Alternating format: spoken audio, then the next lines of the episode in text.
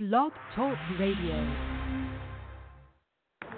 We assembled here today are issuing a new decree to be heard in every city, in every foreign capital, and in every hall of power.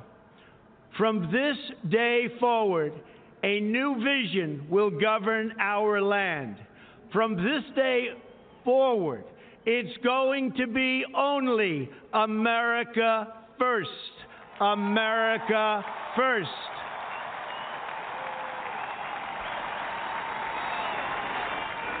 Every decision on trade, on taxes, on immigration, on foreign affairs will be made to benefit American workers and American families.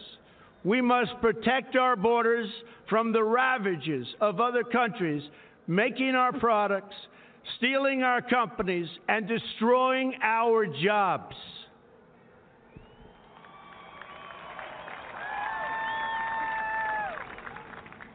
Protection will lead to great prosperity and strength.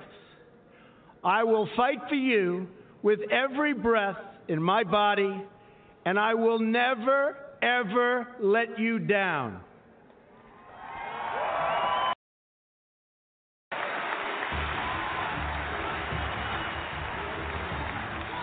I am your voice.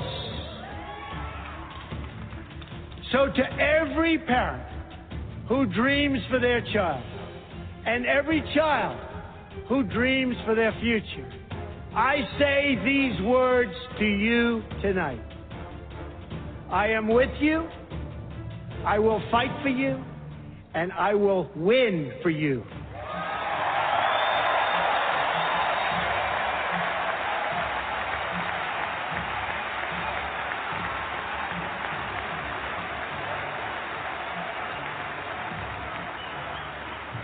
To all Americans tonight, in all of our cities and in all of our towns, I make this promise. We will make America strong again. We will make America proud again. We will make America safe again. And we will make America great again. God bless you and good night. I love you.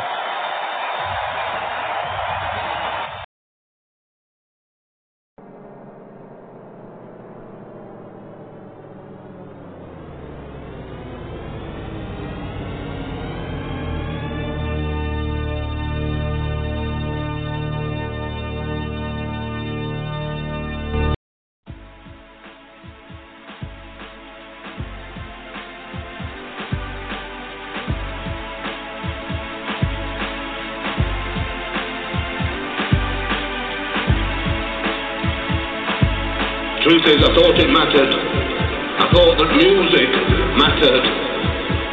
But does it bollocks? Not compared to how people matter.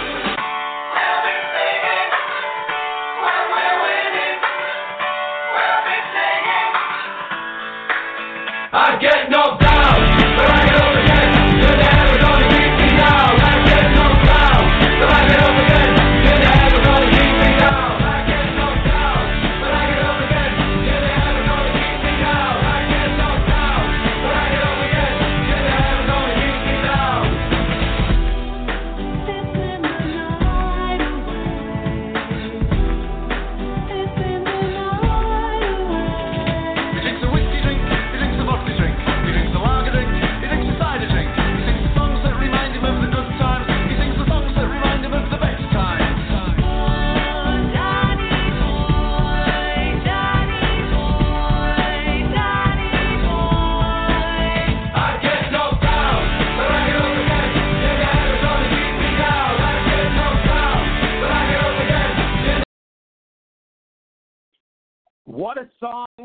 What a song.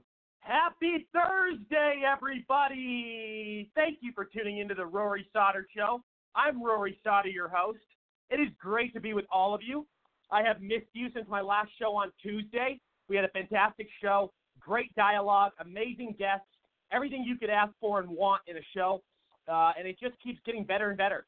I want to, like I do every episode, first and foremost, I want to thank all my audience, my co-hosts, my guests, and sponsors. You guys are all incredible. We're listened to in 23 different countries on nearly 70 online platforms.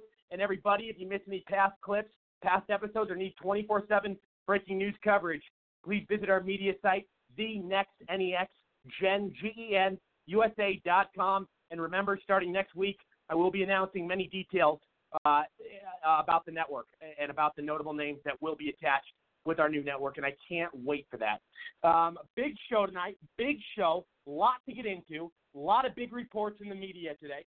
I do want to welcome Dr., award-winning speaker, professor, veteran, technology expert, best-selling author, and commissioner of Parks and Recreation for Maricopa County, Bob Branch. How are you, sir? Well, I'm doing fantastic, and I hope that you're doing really well, Rory, and thanks for having me on the show tonight, and I look forward to being on the show here with the other panel members. Hope Daryl and Kevin will be here, and I look forward to other people. Absolutely, my friend. Let's also welcome to the show founder of College Republicans United, founder of Republicans United, and currently the leader of Nationalists United, Kevin Decuyper. Kevin, how are you? I am doing great. I'd love to give a big congratulations to our man, Daryl Kane, who had an absolutely fantastic showing on the famous YouTuber's channel, Jean-Francois Gareffi, describing his platform and making me very excited to see what he has coming in the future. And makes me very excited. That's great news. Daryl, congratulations, my friend. Yeah, I'd love to see this great show and everything all of us on the panel have coming up in the future. Absolutely. Kevin, I love you, brother. I do want to welcome. No, you're good. Okay. Are you about to welcome me, or am I talking out of place? Yeah, conservative talk show host, 2024 presidential candidate, activist and best-selling author, the great Daryl Kane. Always with us, always a pleasure. How are you? I'm really well. I'm deeply honored by Kevin's kind words. Kevin every day pumps out incredible content that inspires and challenges me as a conservative, and to hear such kind words from him, it is, we joke around on here, but it's a deep honor, and the same from you, Rory, and you're also yourself an incredible content creator, and obviously, the great Dr. Branch, what needs to be said. It's just an honor to be here with you gentlemen, and thank you for being patient with me these past weeks. We've had a lot of things going on. Sending all three of you guys a big hug. God bless you guys. God bless you too, my friend. Let's also welcome to the show the great, always popular and always having a lot of stuff to say, popping across the screen. Hold on a second. Desert Storm veteran, columnist, and activist, Eric Thompson. Eric, how are you? Great. Thanks for letting me come on again. And, we have a lot to cover, including the Democrats are inviting a psychiatrist to try to come up and see if she can sit with Trump. To deem him unfit, so it's really crazy right now. Oh yeah, we got so much to get into. I mean, there is so much right now, and let's get into it, guys. Shall we? So, I'm reading today, and all these different reports out today with so many different things. I mean, I'm just going to start with, and I've talked about this on the show before, but I think I said at one point, if we don't slow down this immigration, the illegals coming in, it's going to start being over 1 million. And looks like my projections were right. I mean, as of now, it's looking like they reported today, like the Clinton years, where we're going to get about 1 million illegals. I mean, that's what it's on track to be. And I'm just viewing so many different things and how our country is so backwards and so anti-American right now with the left.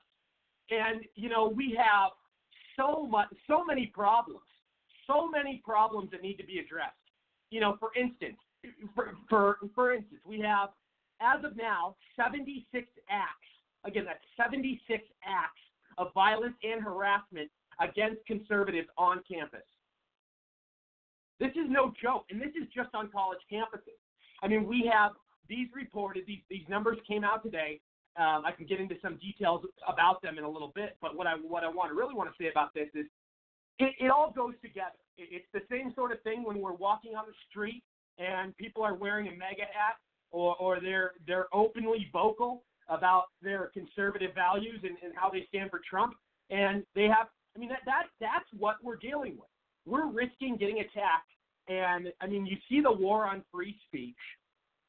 You see where all the priorities are on the left. I mean, it just passed an amnesty bill that Trump is going to veto. It's called the American Dream and Promise, which is – it's like we have veterans, we have homeless people all over our country that can't even be helped, that are committing suicide, that are broke, destitute, and these politicians are giving illegal aliens free health care, free living assistance. I mean, this stuff does not end. And you want to know how bad, some of these places run by liberals are? I mean, I'm from Seattle. So, I grew up in Seattle, and thankfully I grew up in a very conservative family. I was actually one of the very few. There's a lot of liberals in Seattle, but just an example.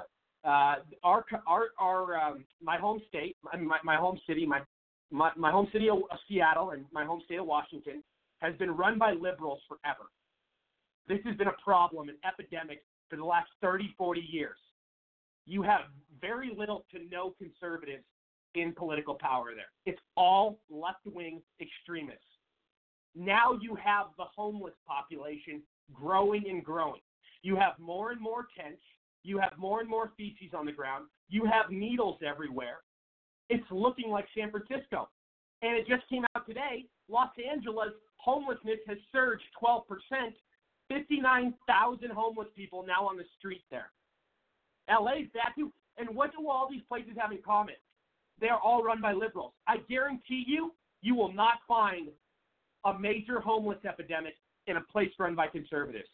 This is all liberal territory. And you have the whole drug situation. You have the feces. I mean, it's what kind of world? I mean, do we want to live in third world? And what does the left have to say at the end of the day? Orange man bad. Orange man bad. They don't even look. These voters are so oblivious and ignorant that I don't even think half of them look thoroughly and in detail of what the people that they elect are putting into place, these laws, this ridiculousness. But also the other half of them are just completely insane, and we cannot help them. But there's so many people being misled, and I'm reading all of this stuff coming out at once with the left says we're bigots, the left says we're hateful, but the minute we don't agree with them, they attack us. The minute there's something that they lose an argument on, we're a Nazi, we're a bigot. We can't have and the whole suppression of free speech. That's another thing. All these socialism, communism tactics, we just saw, for instance, the other night during an NBA playoff game. I mean, I'm not going to say what this guy said was okay because it's not. Obviously, it's very disrespectful, even though I don't like the player. The player he's talking about, but he wasn't talking about the player. He's talking about the player's wife. And he says he was a Toronto Raptors fan, and he says, we're going to fuck Ayesha Curry, which is Steph Curry's wife. And this guy who said that got arrested. And this is in Canada. This is in Toronto. But I'm just giving you an example of the suppression of free speech, where it has started. I mean, if it's happening in Canada, don't think it can't happen here. But this is what we're dealing with. We have the thought police on us. We have illegals coming in every second. We have abortion trying to be normalized. And if we try to slam this down, or disagree with any of it, we're the hateful ones. We're the fascists. We're these people that are the enemy. And the way we get attacked for supporting a candidate and a president and our president is ridiculous. That's our right. I've never seen hostility to this level ever.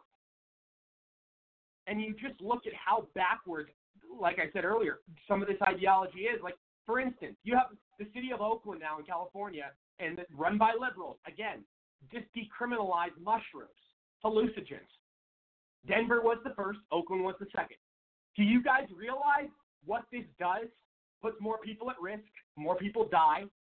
You know people are going to get behind the wheel in this, and they're going to start driving the car, and that's just dangerous. And I mean, this is beyond.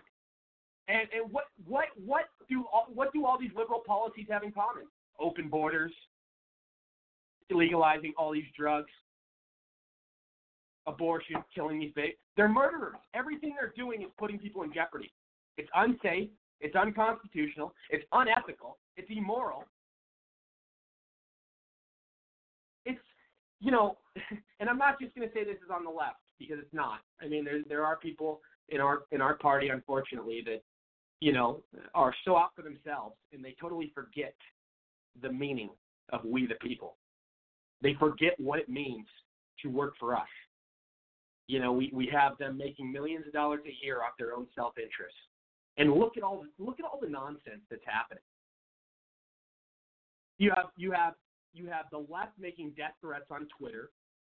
For instance, Twitter took no action on an account about killing a 7-year-old Trump fan. And this all goes back to what I'm saying. If the left does it, it's okay. But if conservatives do it, they get punished. And you have people like Bette Midler that are trying to suggest that Trump should be stabbed. I mean, what the hell is going on here? What the hell is going on here? It's over and over and over.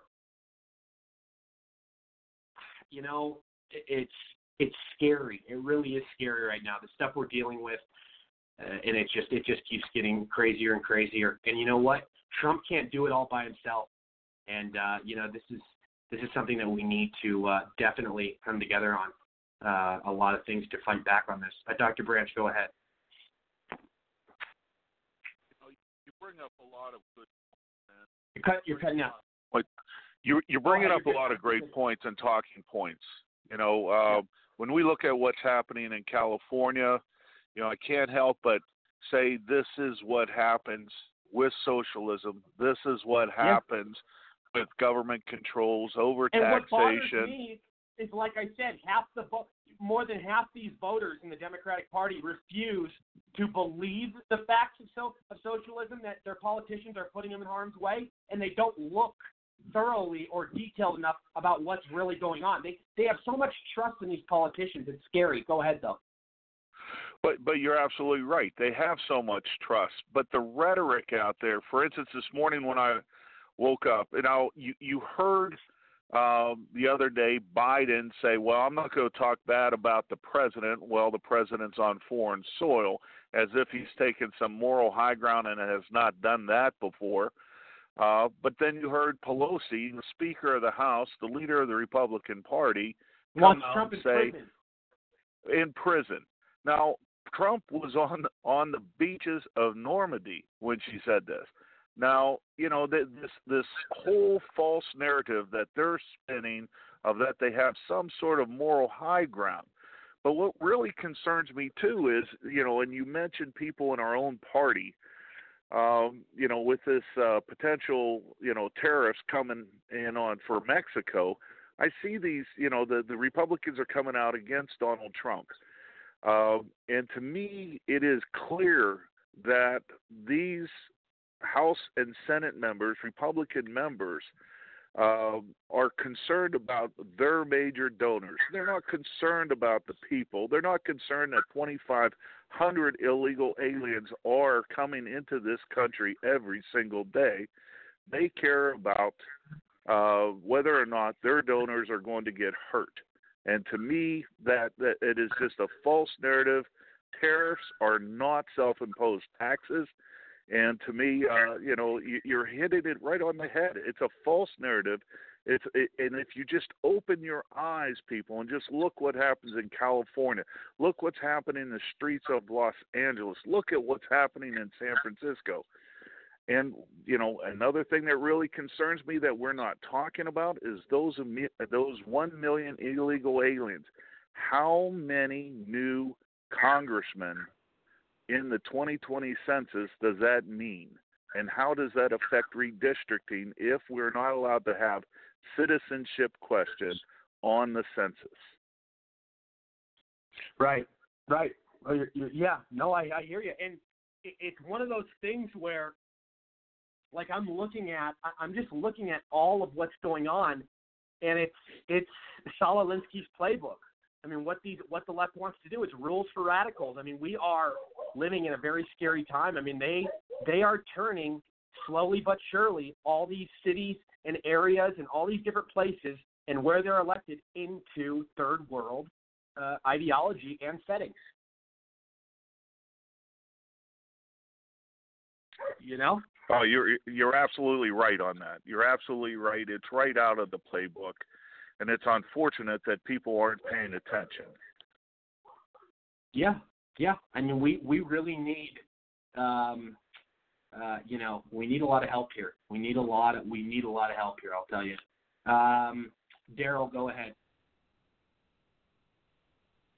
Sorry, I had the mute button on. Yeah, I mean, this what we have from the left is totally offensive. I do want to comment briefly on what was said about Mrs. Curry and sort of on that. I do want to draw a distinction between the PC police and vulgarity. I think that there's a breakdown of civility, and, you know, those comments are disgusting. And I do think that it's appropriate for society to push back on that, and that does not have a place in a civil society. And I think that that's frankly a conservative attitude and response. I think that that's a little bit different than, you know, when we're talking about suppression of fact-based speech around things like gender. So I think it's important to draw that distinction because, you know, political correctness, that's really how the left would like to frame it, that it's vulgarity and filth. And it's really the opposite of that. It's talking against vulgarity and filth. In terms of the ongoing shenanigans of the left, certainly, you're absolutely right to call them out. Dr. Branch's comments, I think, are absolutely on point. It is rather humorous when we hear Biden talking about not wanting to make comments while he's overseas, as if there's any civility left in the Democratic Party in terms of how they respond and treat President Trump. So the right thing to do is to keep pushing forward on the agenda and to ignore their shenanigans and to do what we really need to do to turn this country around, which is restore our borders, obviously, and push a pro-American agenda and in terms of foreign policy, keeping our nose out of conflicts that don't benefit us or aren't to our long-term benefit, and maintaining the priorities exactly where they should be, which is with the American people. Thank you. Yeah, you're absolutely right. Very, very well said. I do want to welcome to the show.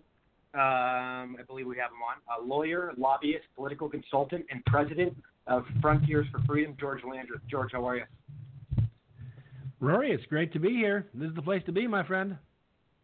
Excellent, man. Well, great to have you here. Obviously, you've been listening in a little bit. Have you been listening since the beginning? I've been listening for like the last 5-6 minutes or so. Okay. So I've got a sense of what you're talking about, but I don't know if I have it all in right. We're just, context. You know, we just, you know, I started the show basically, you know, going over the various things that we're dealing with from the left. I mean, we have a report out today that 76 acts of violence and harassment against conservatives on college campus to date, just this year. We also have, the Democrats, their priorities are all over the place and so wrong and anti-American. The American Dream and Promise amnesty bill that they just passed. We see the homeless epidemic surging in liberal cities. We see hallucinogens being legalized in places like Oakland, second place next to Denver was the first. And it just goes on and on. The open borders. I mean, it never ends. It really never ends with all this crazy anti-American rhetoric and these tactics. Well, that's definitely the truth. I mean, it's kind of this, like you said, anti-American, kind of counterculture approach to things. And what I said, and what I said earlier was in the show is that What do all these Democrats have in common with each other? I mean, all their policies are killing people and putting people in harm's way, legalizing hallucinogens, having open borders and letting people whoever you want in, killing babies. I mean, it just goes on and on. Oh, absolutely. I mean, you know, Ronald Reagan referred to it. Actually, it was his UN ambassador, Jean Kirkpatrick. She referred to these folks as the Blame America First crowd. And part of it is they loathe America. And so anything that's kind of part of traditional America, the idea of self-reliance, the idea of being responsible for yourself, all these things, whether it's, faith, it's all to them contemptible because they hate everything that contributed to making America what it is. And it's a complex stew, if you will. It's based on some of the things we read in the Constitution and in our Declaration of Independence, and I would argue in our kind of faith-based approach to life. All those things help make America what it is. You look at today's the 75th anniversary of D-Day, and you remember the speech that Ronald Reagan gave, and he talked about what enabled them to do this. And part of it was, he said very movingly, it was a faith that God would protect them either on this beachhead or the next. And, just that to them is contemptible because they don't see the world that way. And so as a result, they do all these insanely idiotic things that ruin our communities, make them less safe, harm people's lives. They don't seem to understand that freedom and prosperity is the best thing going if what you're looking to do is build a society where people can enjoy and pursue happiness. Yeah, you're absolutely right.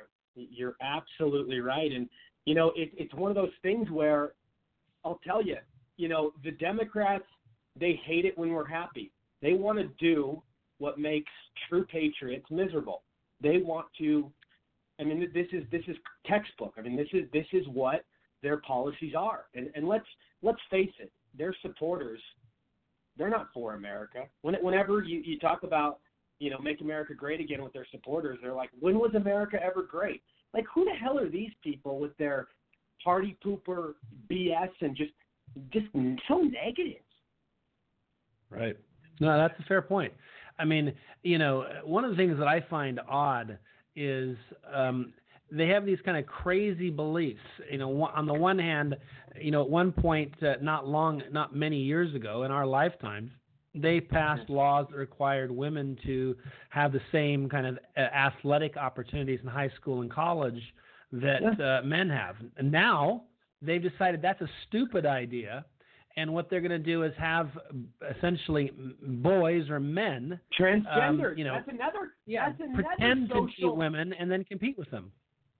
Yeah, and that's another social issue we're facing. Yeah, and then they always act as if somehow it's about the unfairness to the transgender person. But how about my granddaughter? Does my granddaughter have to shower with a transgender? In other words, the boy. And if she doesn't want to shower with a boy in high school in the locker room and so forth, does that make her a mean and hateful person? Because that's what they have to say. And that's what I'm saying. These are counterculture wackos. Yeah. And when you try to, it's they want to take away what they don't like. They want to, and, we see the left supporters, what they do. They constantly, if they don't like something, then they want people banned. They want people censored. They want people. It's like, but conservatives are so open, open arms. We're so welcoming, like we're willing to hear anybody. But these people, you know what I mean? Oh yeah, no. I mean, the funny thing is they like to pretend that we're the closed-minded ones, but we're actually not closed-minded. I have never called for anyone to be banned from, Facebook or any other place. I've never demanded that people be boycotted, taken off the air. My view is let's have a debate. If someone says something stupid, I don't think we need to shut them up. We need to present the other side and have the best idea win. Absolutely. Kevin, go ahead. Yes, well, on the topic of everything that we've been talking about this evening, the point of the case is that it's really liberal privilege and not any other kind of privilege. We see that the Democrats they can have do it, nobody else. If we do it, we're the enemy, but they can do it and get away with it. Such a double standard. Absolutely. And then you could point out every single angle of their hypocrisy and they will not own up to their mistakes. It's like a game of whose line is it anyways. The facts don't matter, and the game's entirely made up. And when you look at how they perform and how they use identity politics, you notice how their identity politics only work in terms of the left. The Democrats that are all these different divisive groups, they will support them, but they will not support these other identity groups within the Republican Party. I've seen with my own eyes, people that are black or Jewish or any race or ethnicity or orientation that you could think of, if they're in the Republican Party, they are still your enemies. It does not matter. And they will exploit you, and they will try to turn you into a Democrat if you're of the outgroup of these Republican Party. So I think that the whole point of what the Democrats are trying to do is to try to polarize us and try to divide us. And they'll try to do anything that they can in order to create this narrative that it's really the conservative, the oppressive, this usually white mentality, this American patriot that is trying to oppress all these different political categories, and that they're trying to pull us apart from the inside usually. And it's when we talk about all these different tactics and the psychology that they use, it's particularly that when they try to pull us apart on these different political categories, that they will use social media and all these different forms of politicizing the way that we conduct our entire identity politics. That essentially what they're trying to do is pull us apart by this identity politics, and not by the actual words that we use, our whole ideology. So the point is that it doesn't matter how much the hypocrisy that they're using against us. It really matters that it's our ideology that is trying to split us apart. Yeah, no, you're absolutely right, and let's face the facts that. It's all, they put money into so many different things, these Democrats, and we see how much money they've wasted. Like, for instance, bringing up the homeless epidemic, in all these different liberal cities, they always get, people like Amazon and some of these different companies throw a bunch of money at these epidemics, and what keeps happening? You get more homeless people, you get more drug addicts, you get more people on the street. Because it's enabling the living situation, and that whole scenario is an example of so many different things that they throw money at that just enables the problem and creates more of the problem, so they can say in their speeches that they have solutions. Let's go to Eric. Eric, go ahead. Well, I'm like anybody else, the more you know, the more you have to try to regroup, because doing a talk show every night, for my own sanity. We are in the middle of a civil war, and what's happened is there's a lot of us that are. We're on the Titanic. We're looking over the side of the boat. We see the hole, and so we're running around saying, guys, don't dance. The party's over. You got to get down here with us. You got to get on the lifeboats. You got to get ready for another day to fight. And so many people are being nice and passive, and let's have a blog and let's have another discussion. And the whole goal with discussions like this, the reason why I like your show is that people on here see it and we want to do something about it. The problem we have right now is that Obama was able to put in hyper-leftist judges in the federal courts. So here, the plan, what the left are doing is they're running anything crazy up to the like Washington State today ruled against a Christian florist. Even though the Supreme Court said the baker in Colorado did not have to bake a cake for a homosexual wedding, Washington State Supreme Court said, oh, you're a Christian florist, you have to. help this homosexual couple. Even though the Supreme Court set a precedent, we're going to go against it. And the interesting thing is the florist didn't say, I won't give them flowers. I just won't spend my creative talents to make a unique one. But that wasn't good enough for the liberals. So you got them calling a psychologist up to D.C. to see if they can get the culture to say that President Trump's so unstable that psychiatrists and psychologists are going to D.C. to try to get a hold of him. But on my talk show 3 weeks ago, I said, in my opinion, the Democrats had 6 weeks to try to impeach Donald Trump before the IG report comes out and before Durham's reports come out. And so you're going to see it. It's turning up. It's ratcheting up hotter and hotter and hotter. They're running out of time because when the IG report drops and stuff, they'll have no credibility. But to tie this all together, we are in a long-term civil war now, and it's only going to get harder because everything is going to funnel up to the Supreme Court to try to somehow keep our constitutional republic intact. That's not how the founders had envisioned our system working. They were to be in the basement of some building to try to monitor Congress. But it's becoming now where we're going to do any crazy law. We're going to try to take away free speech. We're going to try to punish pastors that speak out against any sin. We're going to make abortion as common as taking an aspirin. And if you speak out against it, then you should be punished. You should be doxxed. You should be tracked. Yep. You should be beat up. And so it's this mob mentality. It's just like with Hitler.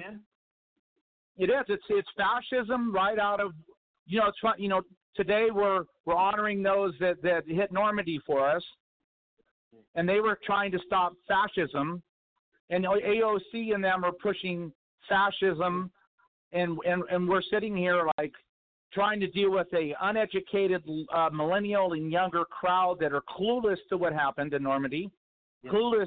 There's some of them even deny the Holocaust. So we've got to get in and say, you know what, you're a dude wearing a dress. You're not teaching my kid how to become like you. Period. Right. And we have to stop being liked.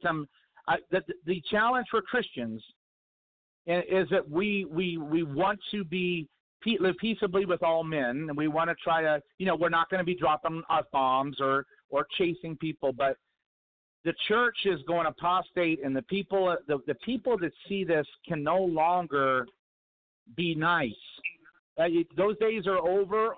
If we're nice, we've lost. We might as well pack up our shows and just get ready and maybe become evangelists and try to reach out to the 1.5 because. Yes, 1 million illegals were caught and are processed, but that doesn't mean there's not 2 or 3 million more that snuck in. I'm telling you, California, where you cannot tell me that only 1 million of them came in this year. So we've got to fight. We've got to realize everything's going to end up at the federal courts. Yeah. At the state Supreme Courts, and we're in a terrible position because we're relying on 9 people up in D.C. to try to save our republic, and it's a precarious position we got ourselves in. And I'm looking at what's really going on, and you look at, you have, for instance, the LGBT community, and they're trying to say Trump's hateful, the Republicans are hateful, and no, you guys are the hateful ones. You guys on the left playing the victim, trying to say you're oppressed, and at all costs you're the victim. No matter what, you're the problem. Because what you're trying to do is you're trying to change Christianity. You're trying to change certain traditions, certain beliefs, but you want people to accept you. Sorry, that's not how life works. And I wish more people on the left in these groups, if they want to put themselves in boxes, like the LGBT community, Black Lives Matter, all these stupid groups that lack many. They definitely have a skewed view of reality, and they lack much sense. But Eric, I mean, it's so true, Well, here is the difficult part, being that we have a constitution, we do not have a FDR's Well, you know, the Normandy, the pre-Normandy speech. He did a national prayer. So he had a 5-minute prayer that God would be sovereign and God would intervene and God would take those people who were going to lose their lives to heaven with them. And now here we sit. There was an article from Daily Wire, real quick, and it says, yes, Democrats have removed "So Help Me God" from House committee oaths. And there's a House member that said, I think God belongs in the religious institutions. Pocahontas said last year, Elizabeth Warren, that she believes that you can say Jesus in the church building, but when you leave the church building, you shouldn't say Jesus unless you're saying Jesus loves everybody. This I know, so we can sin freely. And then, because up in Canada, they're now in some of the provinces, they are arresting Christian pastors and banning them from preaching in public. So we know how this works. Look at the UK and look at Canada, and we're sitting here. We're getting immersed with illegal immigration. We're being tolerant of Sharia Islam. We're being intolerant of traditional values. We've got quote-unquote Christian abortion doctors that say, oh, the conservatives are so crazy that they think when a baby's heart starts beating, it has a soul. What kind of crazy people are they? And they say it like they think they're like, that's a logical statement. No, if a puppy starts beating and somebody kills the dog, then they will come. The liberals will say, arrest the guy who hurt the dog and the puppy. So it's demented, it's warped, it's demonic. But this is a long fight, and if we don't get the kids out of the education system and start retooling things, then we're literally fighting against the tidal wave, because as it's growing, we're down there trying to stop it, but it's just fascism isn't bad. Bernie Sanders came out and said that Venezuela doesn't prove that socialism doesn't work. That's not a good example. So the kids are like, oh, okay, let's not look at Venezuela. We're going to listen to AOC, who doesn't know what a garbage disposal is. Oh, well, we're in trouble. No, I know. Let's go to Brandy in Texas, and then we are going to take a quick commercial and introduce Joe Kuklis. But go ahead, Brandy. Hey, I've been listening to everything, and I completely agree with everything that he just said. And I wanted to say that, we spent 8 years under Obama policies being shoved down our throats. It wasn't enough anymore for us to say, we just want to be left alone and live our lives. If we didn't celebrate their BS, then they tried to destroy our lives. You know, they did this with many people. And we let them do that, though. The perpetrators of hate and the attacks have become masters at playing the victim. And we've let them get away with it by being afraid of being called a racist or whatever it is that they may call us. And we can't do that anymore. If they don't agree with us and they call us a racist, we have to call them out and say, you're a liar and you're a jerk, and not be afraid anymore. I also wanted to speak on the census, and I heard someone mention this earlier, talking about the census, about the people pouring in, and I guess them not wanting to use race on the census. And I've been doing some research on, the census and the people pouring over the borders. And in my opinion, the Democrats are hindering anything being done because they want these people to pour in. Because in the census, everyone is counted. It doesn't matter if they're legal or illegal. Everyone counts, and that decides how many electoral votes that a state gets. So if you think about what's happening in Texas and California right now, essentially that would give more electoral votes to these two states. And they're trying to flip my state blue. I will die. But, I honestly believe that's what they're trying to do. is manipulate the census to get more electoral votes. No, I hear you. I hear you absolutely, and you know it is one of those things where we're dealing with so many different crises at once right now, and there's so many different distractions. I tell you, there's a lot we need to be aware of for sure. But everybody, right. We will. Sorry, what were you saying? Sorry, you had another thought? I was just saying, right? I mean, even myself, there are so many distractions, and this just hit me one day, and I started researching it, and I found an article on the census, you know, for 2020 and how the electoral votes may change. And I'm like, oh, my gosh, this is exactly why they're doing this. Yeah. No, I hear you. I hear you. Everybody, we'll be right back. Stay tuned. Okay. TGI Fridays' famous sizzling entrees that you know and love, like chicken, shrimp, and cheese, just got even hotter. With new delicious tastes like whiskey flat-iron steak and the tastiest sizzling street noodles. Hurry in. Now starting at only $10. We bring the sizzle like no other. New sizzling entrees starting at $10. TGI Fridays, the home of Endless Apps. Endless Apps every night, 9 p.m. to close. She's still the one for you, and Cialis for daily use helps you be ready anytime the moment is right. Cialis is also the only daily ED tablet approved to treat symptoms of BPH, like needing to go frequently. Tell your doctor about all your medical conditions and medicines, and ask if your heart is healthy enough for sex. Do not take Cialis if you take nitrates for chest pain, as it may cause an unsafe drop in blood pressure. Do not drink alcohol in excess. Side effects may include headache, upset stomach, delayed backache, or muscle ache. To avoid long-term injury, get medical help right away for an erection lasting more than 4 hours. If you have any sudden decrease or loss in hearing or vision, or any allergic reactions like rash, hives, swelling of the lips, tongue, or throat, or difficulty breathing or swallowing, stop taking Cialis and get medical help right away. Ask your doctor about Cialis for daily use and a free 30-tablet trial. Packaging. I'm Ray, and I quit smoking with Chantix. I tried cold turkey, I tried the patch, they didn't work for me. I didn't think anything was going to work for me until I tried Chantix. Chantix, along with support, helps you quit smoking. Chantix reduced my urge to smoke. I needed that to quit.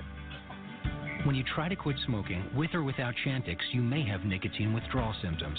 Some people had changes in behavior or thinking, aggression, hostility, agitation, depressed mood, or suicidal thoughts or actions with Chantix. Serious side effects may include seizures, new or worse heart or blood vessel problems, sleepwalking, or allergic and skin reactions, which can be life-threatening. Stop Chantix and get help right away if you have any of these. Tell your healthcare provider if you've had depression or other mental health problems. Decrease alcohol use while taking Chantix. Use caution when driving or operating machinery. The most common side effect is nausea. I can't tell you how good it feels to have smoking behind me. Talk to your doctor about Chantix. And we are back. The Rory Sauter Show, coast to coast, worldwide, listened to in 23 different countries on nearly 70 online platforms. And everybody, you miss any past clips, past episodes, or need 24/7 breaking news coverage, please visit our media site, TheNextNexGenUSA.com. And remember, starting next week, I will be revealing details about the many notable people that will be doing shows on our network, and that will be starting here in the coming weeks. And I'm very excited to be launching that. I do want to welcome to the show very popular guy, very smart guy. We have successful businessman, political consultant, activist, lobbyist, best-selling author, and CEO of Wellington Strategies, Joe Kuklis. Joe, how are you? I'm doing well, Rory. Thanks for having me back. Yeah, Joe. Well, it's great to have you here. What's been going on? What are you working on? So, you know, this is a busy time of year. You know, we're in D.C. and in Harrisburg. We've got budget cycles rolling, and, you know, I think this past week we've seen exactly what some of your previous guests were talking about. I think that the president did a pretty good job, overseas this week with his trip to the United Kingdom, and then the eventual, I think all around well received, D-Day celebration. So, I think things are going pretty well. Absolutely. And speaking of D-Day, just for 1 second, I want everybody to kind of take a moment of silence. Everybody on the line, you know, we need to definitely be thankful for everything our soldiers and amazing veterans have sacrificed for our freedom and security. Amen. Joe, you're absolutely right. His trip over there was great. I thought it was hilarious.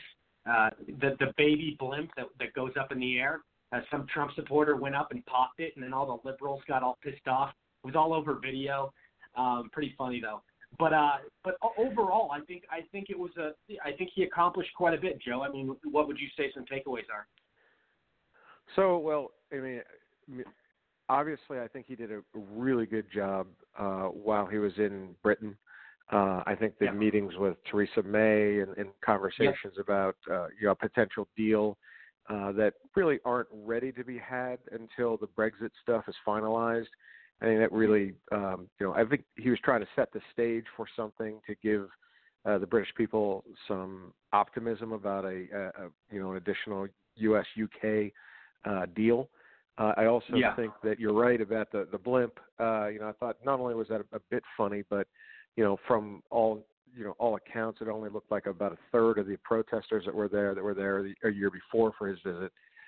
So I don't know if that means that there's been a groundswell of support in favor of the president, or maybe some of the piss and vinegar had kind of worn off, and people see the effect that he's having here in the U.S. and how it may affect them over there. I also think that he did a really good job at the D-Day ceremonies. I think that even some of his fake media friends and fake news folks on different channels were giving him praise for the kind of production that they had over there. I thought that went very well. Yeah, absolutely. And I just see a lot of great things happening, and it's too bad, when he goes on these trips, you have the mainstream media that are so against him and try to make him look bad at all costs. And it's unfortunate that we only have a tiny fraction of the media on our side. Yeah, and I think that it was well timed. The message about the tariffs on Mexico. If they don't do something at the border, I think that him being out of the country doing what he was doing and leaving his lieutenants back here to handle the negotiation was a good thing. I think that they've made some progress there, from what I understand. We'll see what happens, with everything there. But I think that you listen to folks, and every time there's a trade issue or something comes up, he always gets criticized, but at the end of the day, he negotiates his way into a better deal. He did. He got us out of the Paris Accord. He got us into USMCA. He's working, with a Chinese deal. He's, every time he gets criticized for bringing something up and trying to create a new deal, at the end of the negotiation, he always comes out on top, and I think that's the takeaway here. So. We'll see what happens next week with the Mexican stuff, but it looks like that has some momentum, so we'll see how that goes. Yeah, and I was just talking about that on my show the other day, that we saw how quickly just off a 5% threat, and that's just starting talk, and we saw how quickly they jumped and started detaining illegals and holding them back. I mean, that's how fragile that economy is, so... It is definitely one of those things. I do want to move on. I do want to talk about something, and I want to get everybody's thoughts, including you, Joe.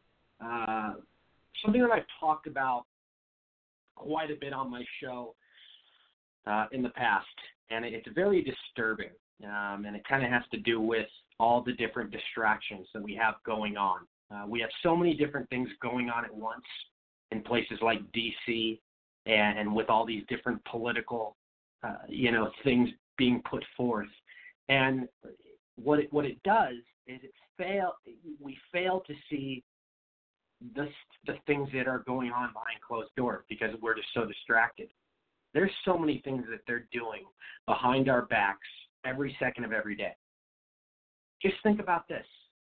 Obama's FBI, Obama's CIA, If they were guilty of one thing and some, I mean, there are actually multiple things that came out, but you know, I mean, they're guilty of millions. There's just only a few of the things that have came out. You know, we saw the surveillance thing with spying on our phone calls. We saw Trump FISA thing, but there's a few more, but those are just a few that were reported. I mean, there's way more that hasn't even been revealed. I mean, these people, remember, this is a huge swamp. This is years and years of buildup, years and years of corruption, years and years of ties to each other. It's just crazy. And they all, in a certain way, are connected. Not all of them, but majority of them. They got their special interests. They've got their people they have to answer to. It really doesn't end. And, you know, the whole security clearance should scare the hell out of anybody. I want to play this clip, what Tucker Carlson talked about earlier today. But this is exactly the situation. John Brennan, about a year ago, still had his security clearance, and Trump heard that on Fox News and heard it. Somebody was on Fox News or something. It was a report, and Trump picked up on it. And then he revoked. He said he ordered to have John Brennan's security clearance revoked. But guess what? The people in the higher ups did not revoke John Brennan's security clearance, and still today he still has it. Think about that. A guy that worked under Obama, a guy that's one of the most corrupt. I mean, John Brennan is probably the most corrupt person to ever run the CIA. Think about it, guys. He is as evil as they get. And you had all these goons and monsters that were surrounded by Barack Hussein Obama. What a joke that guy is. But let's play this clip and then let's talk about it. 1-7.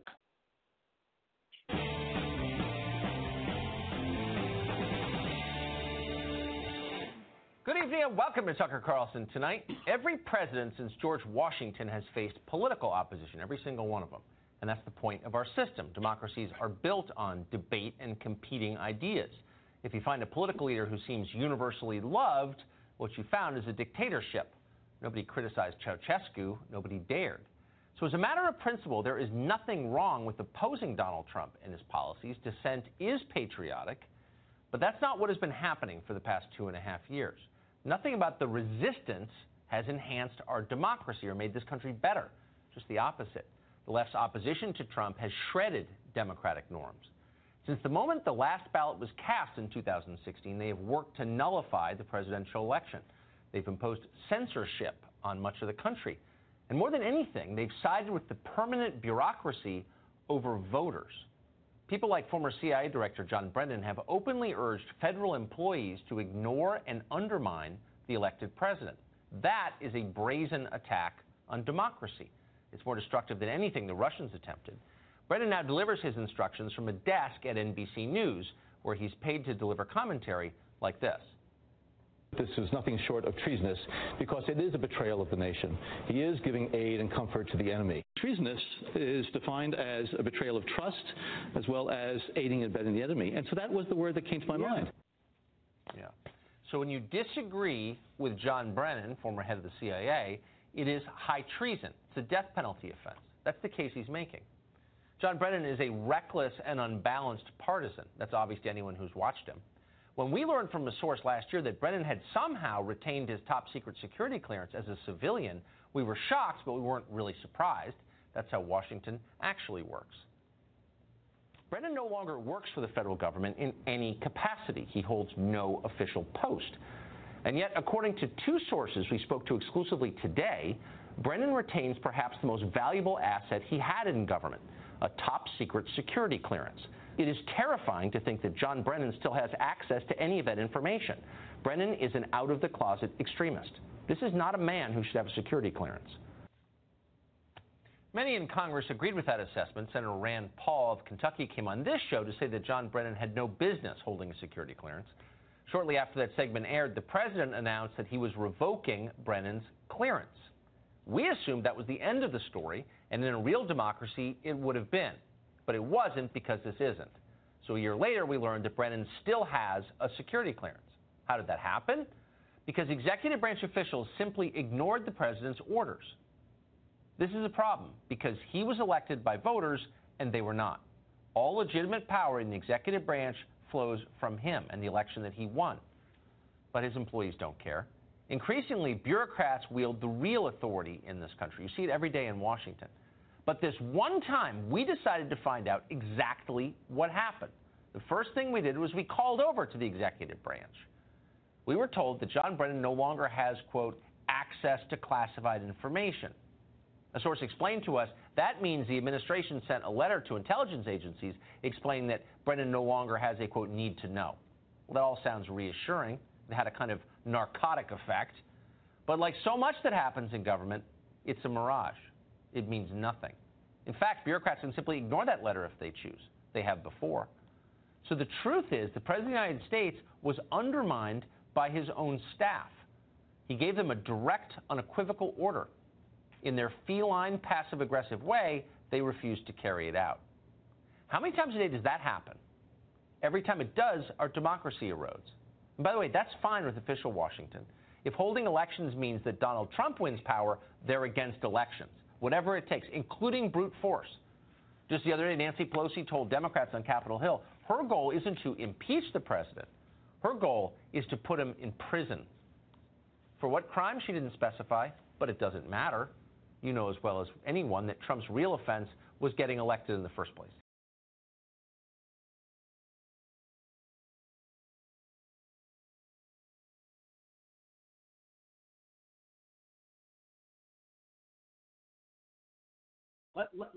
Let's face the facts here, guys. Sorry, it was on mute because I didn't want any background noise while the video was playing. But here are the facts. Like I said many times on this show, it's never mattered about the truth with the Democrats. They want to destroy this president in any way, shape, or form. It doesn't matter. You know, it's a threat to their power. It's a threat to what they can, to their privileges and what they've been getting away with for all these years. Joe, I'll start with you. Go ahead. Yeah, Rory. So, you know, first of all, you know, an executive order not being followed and his clearances not being revoked the minute he had asked for them to do is just, it's a shame. You know, I don't know how that slips through the cracks. I don't know how it goes on for a year.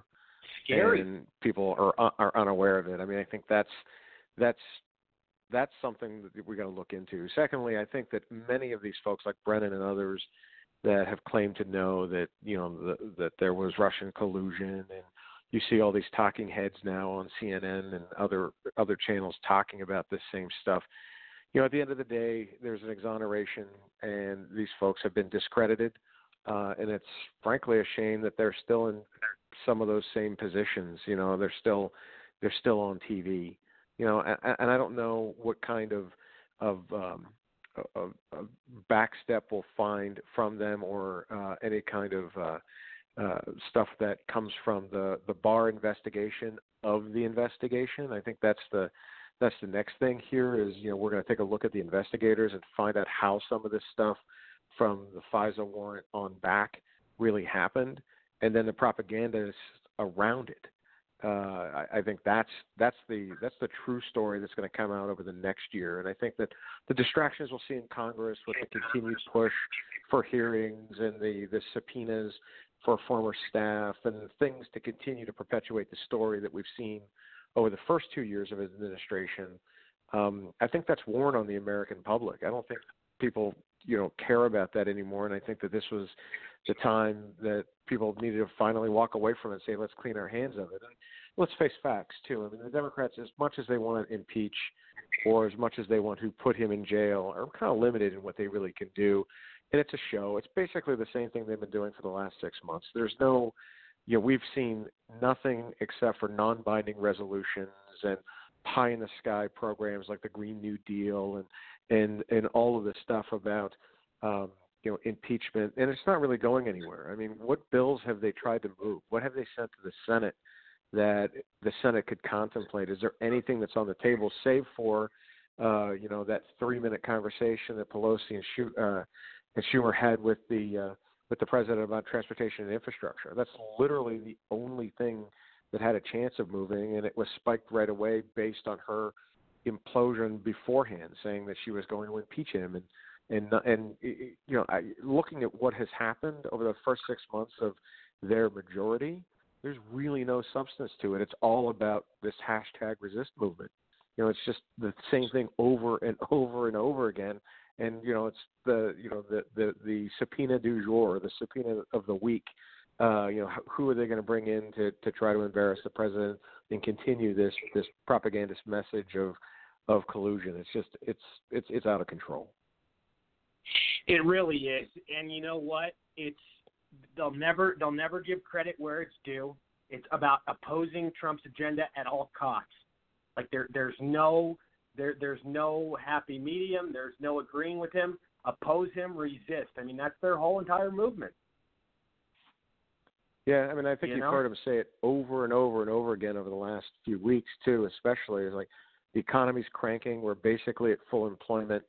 The stock market is at its highest peak, even with the tariff situation in China, even with the potential tariff situation in Mexico, even with the stalled Brexit, in Europe, even with, you know, at least attempts to do something with North Korea that hadn't been done before. Even with all of that, things are still cruising along. Interest rates are still low. It's an outrageously good time to be in business and or be looking for a job. You know, it's definitely the kind of market for that. And yet they're not talking about that. It's still impeachment. If this was any other president, I think that would be different. Absolutely. I mean, this whole Trump derangement syndrome and obsession with the president and hostility has gone to a total new level. George, go ahead. Well, you know, I think it's an interesting problem because they like to pretend that Donald Trump is somehow in the hip pocket of the Russians. That's been their lie for the last 2 full years. And what we find is that they are the ones, whether it was, you know, Barack Obama leaning over to Mr. Medvedev and telling him, please, you know, tell Volodymyr that after the election I can be more flexible, or the selling, you know, the uranium company to and then collecting money from the Russians. It's just these people project.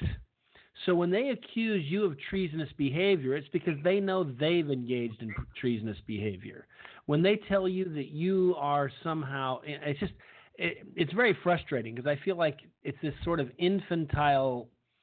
I've seen this before where I had a friend who was married to a crazy person, and watching them communicate was at times funny, but it was mostly just nuts. And that's what I feel like I'm watching. I feel like I'm watching a crazy person just berate and otherwise foment at the mouth, almost like they need to be restrained for their own safety type thing. And that's what's happening. I think the left has become unhinged, and it's one reason why I think Donald Trump is going to have a pretty impressive victory, even though we are a divided nation. I just think there'll be too many Americans will say, you know what, these people are nuts. I cannot vote with them. Yeah, you're absolutely right. And, you know, we really look at, George, what do the Democrats have to run on? I mean, you have the lowest black unemployment, you have the lowest Hispanic unemployment, lowest Asian unemployment, and lowest female unemployment in the history of politics.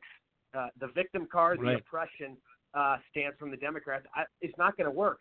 What did Bill Clinton do when he got reelected? It's the economy, stupid. Remember, Bill Clinton said that when he got reelected in the 90s. I mean, let's face it. Yeah. Well, it's not only that. I mean, if you look, there was a poll out. Everything. Everything Trump's doing. You see all the Democrats that are leaving their party, the voters that are going to Trump, because the Democrats have gone so far left and so radical and using these communism tactics that these old school Democrats don't recognize the party anymore because there's no moderate. I mean, it's either you're far left or you go to Trump's side and you may not agree. These Democrats may not agree with everything Trump does, but they know it's a hell of a lot better than having communism. Go ahead, though. Sorry. Yeah. What makes them moderates is that they aren't, moderates in quotes. I say it with somewhat in jest. Is they're not self-identified socialists, and but they're three-quarters of the way there anyhow. They just won't admit it. But bottom line is, if you look at black polling data, President Trump, it was reported earlier this week, has a 36% approval rating in the black community. Okay, now they can't survive with that.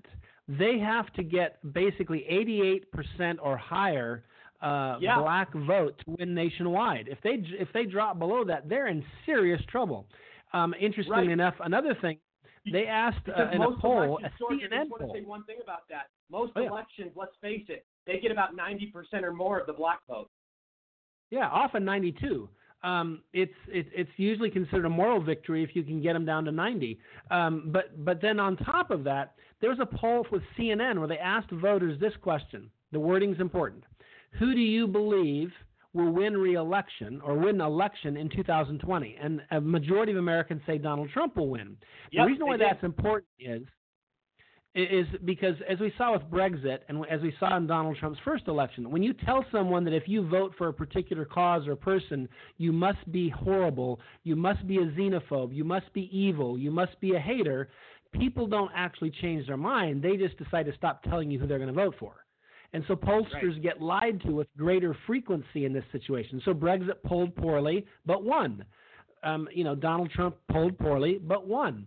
I would argue that when you ask people that question, so how they get around that is they ask people, who are you going to vote for? And then they often get lies. And they ask people, who are your neighbors going to vote for? And on that question, you actually get a much closer result to the actual election than you did with Donald Trump. So when you ask Americans, who do you think's going to win? Not who are you going to vote for. Who do you think's going to win? That lets them say, oh, well, I mean, I would never vote for Donald Trump because, of course, I don't want you to think I'm a bad person. But, but all my friends are voting for Donald Trump, so Donald Trump's going to win. And that's what it ends up being. And so I think that people who sweat about the polls showing Donald Trump behind here or there by 3 points or 4 points or whatever, you don't need to worry. Look at history here. Yeah, and you bring up all these great points, and we're looking at this situation, and the Democrats can't even get over their loss in 2016. I mean, they're not even focused enough on 2020. Their message is basically free, free, free. Illegals, give them Social Security. Let's have open borders. Let's have abortion at 9 months. Let's raise taxes. Let's have socialism, Medicare for all. I mean, this is just third world ideology. Oh, yeah. No, I mean, it cracks me up for them to say, this isn't what you're talking about in Venezuela. It's like, come on, this has been tried in lots of places. Not just Venezuela, not just North Korea, not just China, not just Russia, not all the Soviet bloc countries. We can go on if you'd like, but the fact is it's been tried a lot of times. And at some point, you people are going to have to stop telling us it was just because the wrong people were in charge. Maybe it's just because it sucks as a system. Oh, yeah, absolutely right. Dr. Branch, go ahead. Yes, hi. First of all, I want to say to Joe, it's great having you back and great talking with you again. A couple points that you brought up, Joe, is, what has happened during this last presidential trip over to the United Kingdom. If you look at what happened a year ago when President Trump went over there versus the headlines now, we are winning over. Trump is winning Europe over. And to me, that is so impressive. If you look at all the headlines, it is impressive. And one of the reasons why this is happening, and I have to bring it up, Rory. Isn't it awesome that we have a president that negotiates from strength instead of weakness? Never back down. Balls of steel. Isn't it impressive? I mean, this woman that went out and popped that balloon is my hero. I mean, you need to get her on your show. Well, you need to get her on your show. Oh, we do. I'm so glad she shut those leftists up, though. But keep going. Sorry. But to me, it's just amazing. And you hear you hear these people, I know she's your favorite person on TV, Joe Behart. You hear her, you hear her walk around, 2 years ago, oh, he's not presidential. He's a clown. He's a clown. Well, when he was walking with the Queen, she's like, wow, it looks like he wants to be a king. Oh, do this and do. Are you kidding me? There's always something. There's always something. And Joe hit it right on the money when he said, just look at the success of that visit. The success that, hey, listen, this Brexit with no deal, don't worry about it. The United States, your ally through thick and thin, is with you. I mean, remember what Obama said. Do not leave the EU. If you leave the EU, you're going to be in the back of the turnstile. That's what he told Great Britain. Trump went over and said, no, you are our ally. You are our friend. Don't worry about it. We got your backs. And to me, having a great president like that, I'm out on Facebook a lot. I had somebody put a thread out there to me because I said I stand with our president, and I always end my post with I stand with our president. And he says, well, if the president's impeached, or if he doesn't win 2020 and there's insurrection, we are going to mow you down like blades of grass. And I'm looking at this, I'm thinking, well, wait, why is Rory banned on Facebook? This guy has to be gone. So, to me, I enjoy having a president that negotiates from a power of strength. Today, when he was talking about the tariffs in Mexico, he said, listen, we're the piggy bank. People have to understand we are the piggy bank. We'll be okay. And it is absolutely true. Absolutely true. So I want to welcome Joe back, and thanks for coming back on. Excellent. Let's go to Daryl. Daryl Kane, 2024 presidential candidate, Mr. Daryl Kane, the great one. Go ahead. God bless you. And so many great points obviously already being made. Tariffs, I get really frustrated when the constitutionalists push back on that from the president. Of course, tariffs inflict some pain, right? I mean, that's what it is. It's a standoff. It's superior to going to war. Okay, when you go to war, you suffer casualties, real casualties. And when you're in a standoff with somebody that is being abusive towards you, and the people on your side of the caucus are trying to sell you out to the media to demonstrate how much more, quote-unquote, conservative they are than you, it's a great disservice. And I talked about this the other night and how disgraceful it is that the Republican caucus refuses to get in line behind President Trump and be supportive of him doing this. Conservatism and progressivism is not about what these guys think it is anymore. It is not solely about size of government. That is not what it's about. It's actually about proximity to goodness and separation from evil. And I fully applaud President Trump's actions and the leadership that he's provided on this. And I echo all the sentiments of your prior guests speaking as well. The Democratic Party is by nature being the party of political correctness, i.e. the antithesis of our traditional Christian values. They are, by nature, satanic. That's what the 180-degree opposite of our values are. So by nature, anything that is good, they will oppose. And they will team up with anybody that shares their contempt for us, be it radical Islamists, who are the most, quote-unquote, socially conservative people on the planet, or, the radical sexual deviants in the LGBT community. The common ground is anything that is against what we are, which is a good Christian European nation, is going to be elevated, and anything other than that is to be denigrated. So I almost zone out on this stuff. We know what the situation is, right? We know what we're up against. We're up against evil people that want to inflict evil things upon the American people. And Donald Trump right now is the stopgap between their ambitions and us.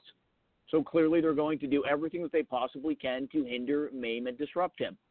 So our response to them simply has to be to carry on day by day and to respond and to push back and to reject everything that they are about in root and branch. Thank you. Very, very well said. Joe Kuklis, I know you got to go here in a second, so if you want to plug your stuff, go ahead. Okay, well, Roy, thanks again, and I know you mentioned the name of my company, Wellington Strategies. We do a lot of government affairs stuff in D.C., everything from business consulting to government affairs, and we always appreciate having the opportunity to be on the show and talk about current events like we're doing tonight. So really do appreciate it. Absolutely, my friend. Well, I love having you on, and we'll definitely get you back soon. And if you're still on here in the next couple of minutes when we switch segments, I'll get to you first before you go so you can give your thoughts. Yeah, no worries. All right, sounds good. Let's go to Eric Thompson. Go ahead. Well, it's kind of what we opened the show with, and I think it's going to be the direction that we want to head as Americans. And I personally believe we're in a civil war. So I don't see any aisle to cross over. I don't see any way to come to an agreement with these people. And like it was just said, if you want to bring it down to the spiritual side of things, we are dealing with people. Romans 1 says that when people worship themselves, the creation instead of the creator, that they get turned over to a debased mind, or a mind that does things that's against God's will and nature. We literally are dealing with people that are godless. They want to do whatever their flesh wants to do. So we're either going to fight to have a moral, and we're not perfect, but a Judeo-Christian, Judaism, tolerance, whatever you want to call it, a country where you pursue freedoms, everybody lives under the Bill of Rights, and we have to fight. Just like, think about the people that decided they were going to take on the most powerful nation in the world, the British, and how you know what I mean? So they were willing to lay their lives down when they had no chance. Well, we've allowed our country to start to go toward Marxism. So are we willing to fight as hard as they did to get us liberty, to keep our liberty? Or are we going to ask our grandkids to fight to try to get the liberty back? And it's that decision we have to make. There's no time to say, hey, let's just sit down with moderates. Let's sit down with, because in the end, moderate people lose. It's people that have conviction, people that have a purpose. If you don't have a purpose, then you're gonna, it's the old saying: if you don't stand for something, you'll fall for anything. And that's what's happening with us. Well, we don't want to be intolerant of guys that want to have anal sex and called homosexual. We're not going to say anything about that. We're going to let them. Oh my goodness, they're now in the schools teaching the 5-year-olds how to have that kind of sex. Wait a minute, you weren't supposed to come in the schools. You were supposed to go. Oh wait a minute, why are you suing our guy to make a cake for you when you know that he can't because of his? Well, you can't. And so what happens is we just keep. We're being tolerant, and then they keep pushing and pushing and pushing, and they're never going to stop until we are strong enough again where they say, you know what, okay, we had a good run. We're going to go over to our California, the country that have just taken a stand for righteousness, and we're tired, and we're going to regroup. But as of right now, they march on, and we keep – and I hear people, we're always analyzing how we're losing. We're never really rejoicing that we're winning. And President Trump he's winning, but culturally there's over 1 million illegals that still came in the country this year. We still have California teaching 5-year-olds they may be transgender.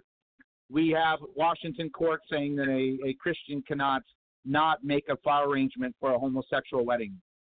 So, abortion is becoming prevalent. And so I just think that if we can unite, and this is one of my concerns, and I'll finish here.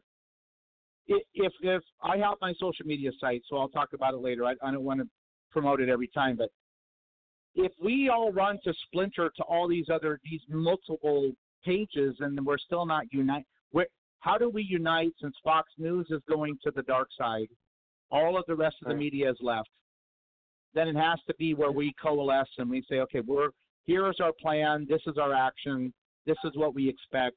And we cannot expect the left to join us at all. And it's the divided states of America, and that is going to be. I'm 51. The rest of my life, I will live in the divided states of America, fighting for liberty for all.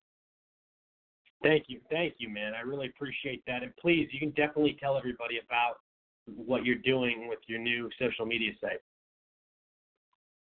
Well, what we did is a year ago, I saw that that Silicon Valley, because when Obama was in office, Google they were at the White House more than anybody else. So I knew that everybody was mad at Zuckerberg because they blamed Silicon Valley for letting President Trump win, and I knew they were going to go after social media and they were going to silence us. So I bought MAGAbook, MAGAbook.com, a year ago. I don't have a lot of money. I'm a guy that works two jobs. So we bought it. We put a site up. It didn't work that great. Well, we've been blessed now with a Christian programmer, so we've got a really good platform that's growing very quickly. So it's MAGAbook.com. It is, you can call it Make America Godly Again or Make America Great Again, but the premise of it is everybody's welcome if they want to live in a country under our current Bill of Rights. If it's not, nobody's welcome on my platform if they want to restrict or take away any of my Bill of Rights. Then I'm not going to kick them off, but the people on my site they're not going to really find a lot of fellowship on here because I'm okay with diversity, but I'm not looking for people that say, well, you shouldn't be able to talk about Jesus in these places. You should be tolerant of a transgender guy teaching at a library. There's certain things that I just don't think are moral. I don't think they're good for the culture. So, yeah, if we're looking for people who don't want to be on Facebook, because if you're on Facebook or Twitter or anywhere, you are allowing them to become richer because they're selling your information. So anyone that's on Facebook or Twitter or Instagram are actually helping the people trying to destroy us to become more wealthy, and then they take that money and they brainwash more youth. And I just think it's bad for the country, and I just don't see the principle behind it. So MAGAbook.com. Very, very well said. Let's go to AJ in Houston, Texas. You probably know him from the Sean Hannity radio show. How you doing, my friend? Big time, Roy. What's going on, Big Daddy? Hey, and we want to thank all of our World War II vets, all of them, for what they done and to have us to have this freedom to do what we need to do. And that gentleman was just off, the purpose of the Facebook and the Twitter deal. I understand what he's saying, but at this moment, since Barack Obama, the reason why we on here is to set the liberals straight, because I don't do nothing else but the politicking on there. I don't buy nothing. I don't make them no richer. I'm not giving them nothing. I'm not there to make these people rich. I'm there to open the eyes up to the idiot liberals that they make them rich and hope they understand what they're doing and what are they using. Some are using Facebook and Twitter for propaganda. And, see, that's why they hate us conservatives on this, social media, because we take the argument and turn it into the truth, and they don't understand how we do that, and they don't want us to do that. That's why CNN and all them ratings are so low right now, because of people like us, you, Rush, Sean, Joe, all of, we try to wake the people up. And the social media is a good task. Why Trump, he's smart enough to go at it, and I love the way he do it. You notice they want him off the social media. No, stay on it, because this is how he's getting to the people. Because guess what? Most of the people wouldn't know what's going on if it wasn't for Trump on the social media, because CNN, they takes it and they kicks it off. It's like right now, most of the people don't know that since Trump talked tariffs, the Mexico troops are now stopping the people coming in from Guatemala. Most of the liberal idiots don't know that right now. You know, and it's just a trend of how things are going. But, you know, it is what it is. And that speech that Trump did today, the idiots in the media had to come along with the game. But don't underestimate them. They don't come back tomorrow and start bashing the man again. Hey, what we found out today on the Sean Hannity show and all what Mueller lied to everybody. Mueller kept stuff away from everybody. Big timer, this thing is getting ready to crack wide open, and Obama is the head of the snake. Get ready for a Big Bang Theory, as they call it. You thought the Game of Thrones was good. You ain't seen nothing. This book here that we getting ready to write. And if the Republicans grow some, baby, it's going to be some Democrats in striped suits for the show.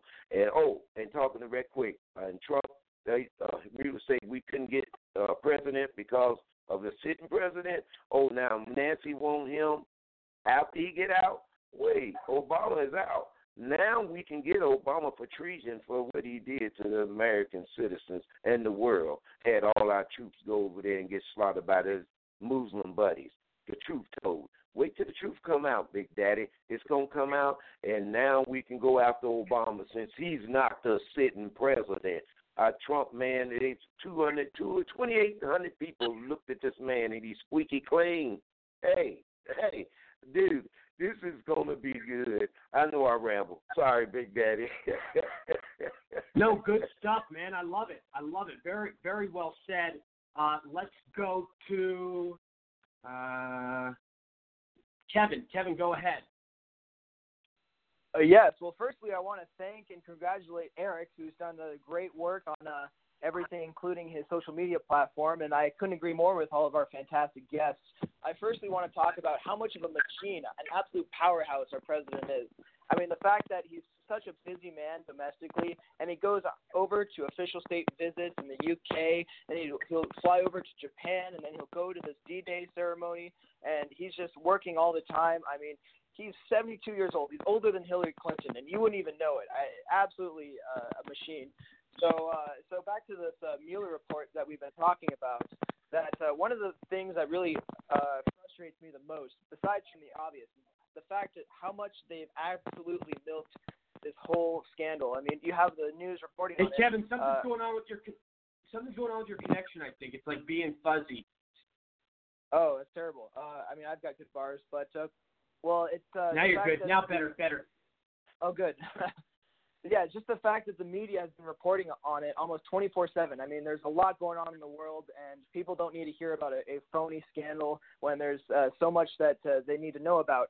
And just the fact that they've milked this controversy for so long, and Mueller and his team have specifically and deliberately made it so that it was released just this recently and not before the midterm elections, as a competent team would release the findings of this report.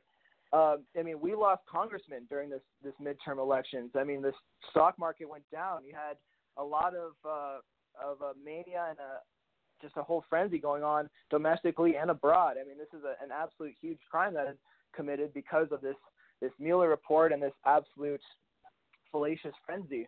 And the reason why they're going after Trump so hard is because of the fact that he's the absolute proof of concept, the we the people, the America First candidate, that he's actually able to apply policy when no other president was able to do so.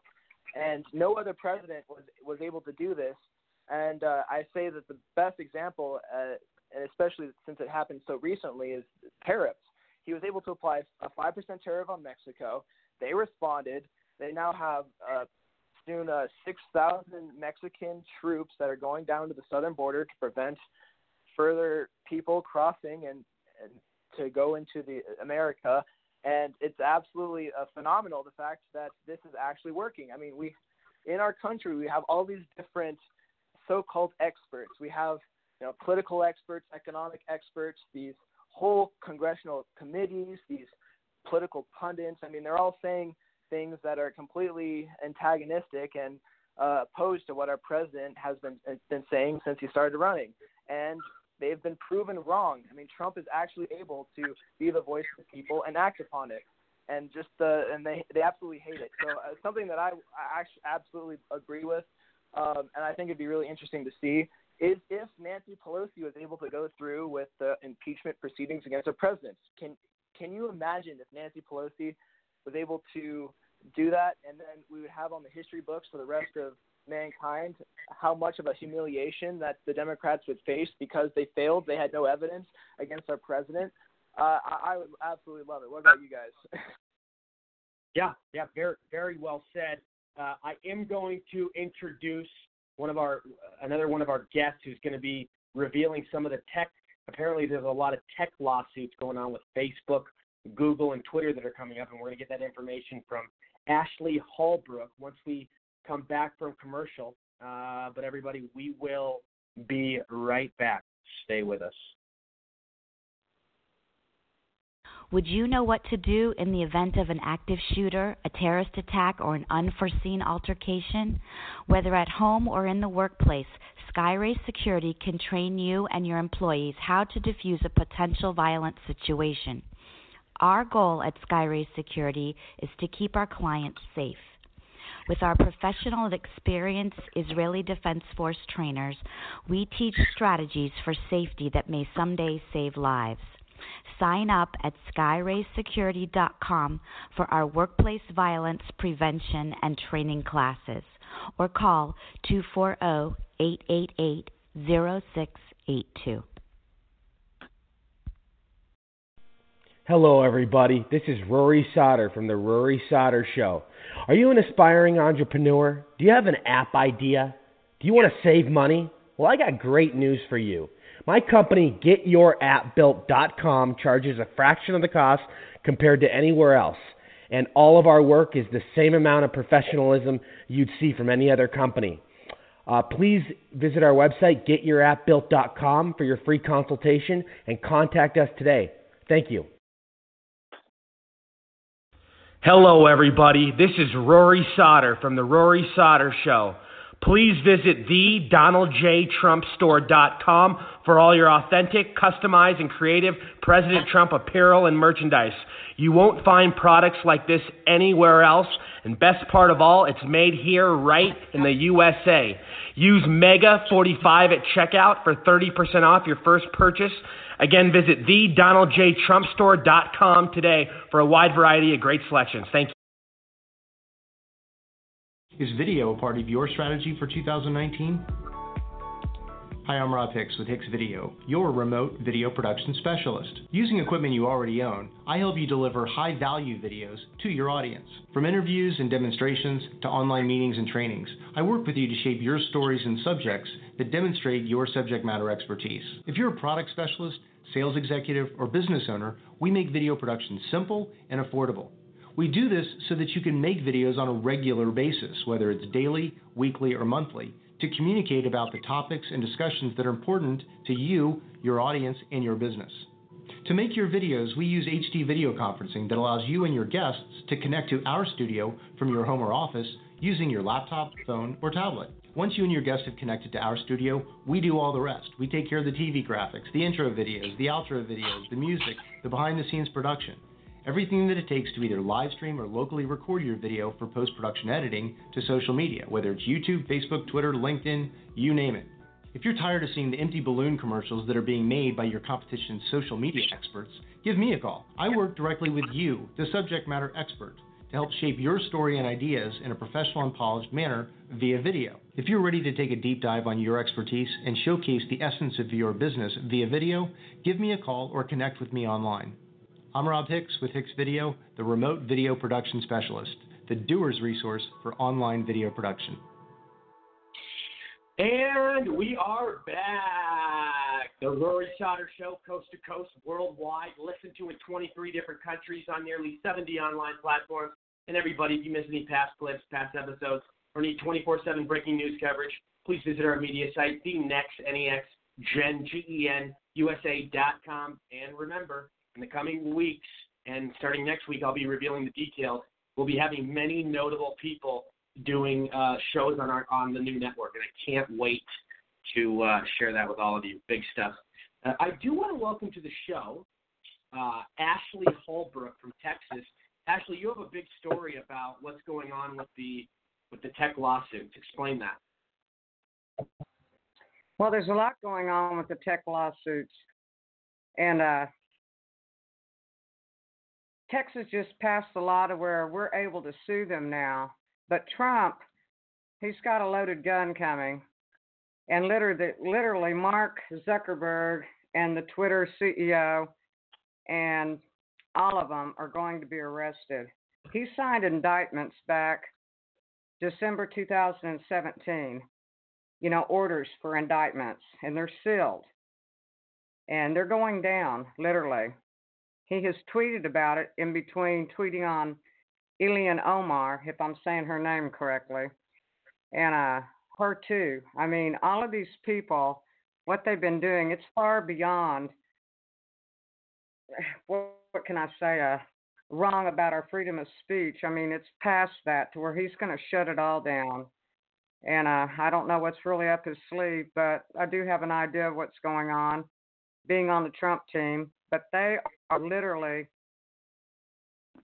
with all of the, I don't know how to put it, I'm sitting here blank, with the antitrust and everything that they're doing, they've literally, broke the law. It's beyond that because it goes into everything that they've been hijacking on us. When a person's computer, let me make a scenario about this. Like you go into your email or you sign up for your site or somebody else's site, believe it or not, those people are able to hack your email. And the people behind all of the hacking that created all of this scenario from Facebook, Google, all of them, the people getting in our accounts has been Facebook and Google from day one. Those are the hackers. And then we call Microsoft to fix it, or we call Geek Squad, or we call 9 million other people online, or we download this other thing. And they've made all of these companies and stuff, millions of online jobs that are all bullshit because they're the ones that are doing it. They've hired nothing but Muslims, tons of them. And can you hear me, Rory? Yeah, I can hear you. You ask me some questions and I'll answer you because, my mind, I want to go explode over all of this. Well, this is, Alex Jones has talked about this, correct? Elaborate on that a little bit. Oh, yeah. Well, Alex has talked about it and done the same thing, and everybody's doing it. Rush, all of them, Bongino, everybody is so upset over all of this. It's not even funny, them taking away our freedom of speech and thinking they're going to hijack and railroad America, and Mark Zuckerberg is going to end up being the president of the United Kingdom and rule the world. I mean, really, that's literally kind of what everybody thinks. This guy thinks he's going to, with the money, it's all about money, and take over everything. I mean, the whole trick has been about the sideshow with the Pelosi's and the Schumer and this Biden character and all these other nuts out there when Trump's exposing everybody. And this guy, Zuckerberg, who is Jason Michael Greenberg, the grandson of Roosevelt, who Roosevelt is second cousin to Soros. Did you know that? And they look just alike. Look at him. I did not know that. Oh, God, yeah, look it up. Look at David Roosevelt's picture and look at Soros. They're twins. But you can look up Jason Michael Greenberg, and that is Mark Zuckerberg. Why did he change his name? That is the biggest question that I haven't been able to get to the bottom of it researching all of this. And Mr. Zuckerberg, the co-op and co-counterpart of Obama, and listen to me carefully on this, these guys have been in cahoots from day one because Obama's old lady are in Netflix, and then we've got Google, CEO, scumbag, pornography, pervert, human trafficking, all of these guys. All of this stuff going across the border from Texas and everything has to do with Mark Zuckerberg. It's not just Soros. Everybody's going Soros, blah, blah, blah. When Bezos' father-in-law is a multi-billionaire. He's worth like $50 billion. He marries this girl. Why she would marry that scumbag, I don't know. But the bottom line is we've got this guy and his father, and then we've got Obama and all the money he milked out of our own government, printed his own money, sent it to Iran. Yeah, right. Iraq, or whatever. Wherever he's put it, he pocketed that. Clinton pocketed it, and they're all in human trafficking. They're all in human trafficking with all the Hollywood, with everybody, and they're funding the border. And this is the biggest bombshell. I don't know if I should say this on your show, but I'm going to, and God, I hope I'm doing the right thing. You know, all these migrants, these illegals coming over, they're calling them Africans. And you have to admit that's very odd, Rory. Africans, really. How about Muslims? They're Muslims. And the big secret, the big hiding and everything is everybody is screaming about Russia, and blah, blah, blah. It's all about Islam. Islam taking over the world. And we've got Mark Zuckerberg, you know, professing and profounding and putting it on the record on his Facebook that ended up getting on TV that he's backs all Muslims. He'll help them, and he's going to ban all of us white people and censor us along with everybody else. And the bottom line is they've got these cell phones. Who paid for those cell phones? Well, you know, there's an app that came out in March of 2018 called MyraGram. So they call it a little bit different than the way I'm saying it. It's spelt exactly like MyGram, okay? MyGram Cam. And the MyGram Cam you download on your phone to where they can detect where cops are in live time and literally is filming it. They already know. They've hacked into our intelligence, which I told Trump about and reported it to ICE. They need to shut it down. It's by UCLA out of Houston, New York, and these guys in this thing. But who put the money behind that to do that out of that college? You can look it up. Were you well aware of that at all, Rory? No, I wasn't. Scary. I'm looking over. Just bear with me for a second. I'm looking over what you're talking about with the indictments that are coming. It looks like what I'm reading right now. Trump signed indictments in December 21st, 2017. What? And he also signed. Oh, she just cut out. Hold on. Yeah. Twitter. Yeah, sorry, you cut out for a second. What did you say? Okay. He also signed indictments March of 2018 for Google, Twitter, and Facebook CEOs. Literally. But why? My question is, why haven't they taken effect? Well, the law takes a long time. He's letting everybody expose himself. He's draining the swamp. These guys are going. They will be arrested. George, they're going to be arrested. George, what are your thoughts, George? Well, I'm not. A lot of this is news to me. I hadn't heard most of this. I wasn't aware of the. But I will tell you, I certainly have an opinion about what's going on. I will tell you though that. Ask away. I'd love to talk to you, George. Tell me. Absolutely. I will tell you though that with people like Facebook. And I'll give you an example. George, just to read to you the count, what the indictments apparently are classified under. You're a lawyer. They're consistent with Section 401C, 50 U.S.C. 1641, and Section 204C of IEEPA 50 U.S.C. 1703. Did any of that make sense to you? I'm not as familiar with those areas. I don't have all that memorized, so that doesn't help me a lot. But I will tell you that if you look at the way originally people like Facebook and the various social media groups, they were given immunity from libel lawsuits because they wanted to encourage them to provide a forum in which lots of ideas can be put out. So they profited tremendously because obviously they'd had to pay lots of judgments out. They would have had to pay for a lot of insurance policies, publishing policies, etc., libel policies.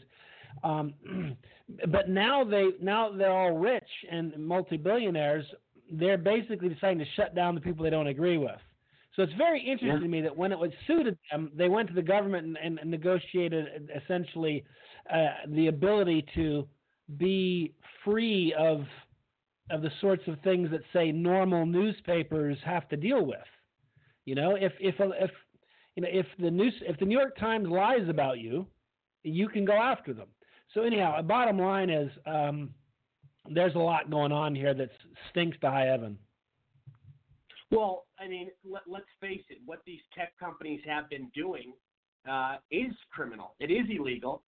I could see how this may come about, but at the same time, the way I'm looking at this, George, and you're a lawyer, we see the situation how Trump was waiting until he was done being investigated before the gloves were off, and before he went out, he said he was going to go after so many different people in the swamp. But if he signed an indictment a year and a half ago, sometimes does that take like a year or did it take a while for it to take effect? How does that work? Yeah, I mean, those things can take a long time to move through. I mean, sometimes these cases can take years to go through. So an indictment is essentially a finding that there's probable cause. And right. So it means, you know, so it basically means there's been a grand jury that's been held. And but it doesn't mean it's gone to the full trial level yet. And my guess is, given the size of such a case, this could take years, quite frankly. Not that that's a satisfying answer. This obviously has to do with how much power these tech moguls have and all the money they have, right? Maybe never get there. Well, the government has the ability to take you down if they want to. So the question is, how bad do they want to? Because nobody's bigger than they are. But obviously, you know, Facebook has a lot of money. Mark Zuckerberg has a lot of money. He's got a lot of influence. So he will not be an easy target, and he will be very difficult to pin down. The question is, you know, it really just gets down to you know, how confident the prosecutors are. I mean, they always look at this as a resource question. And, you know, if he comes up and says, I'll settle out of court and I'll pay fines and I'll do this, they often will accept that because, you know, they're not always sure they're going to win if they go to trial anyhow. And they kind of like to make them change their behavior. So sometimes that's how they do it. Right. Right. Very well said. Let's go to Dr. Branch. Dr. Branch, go ahead.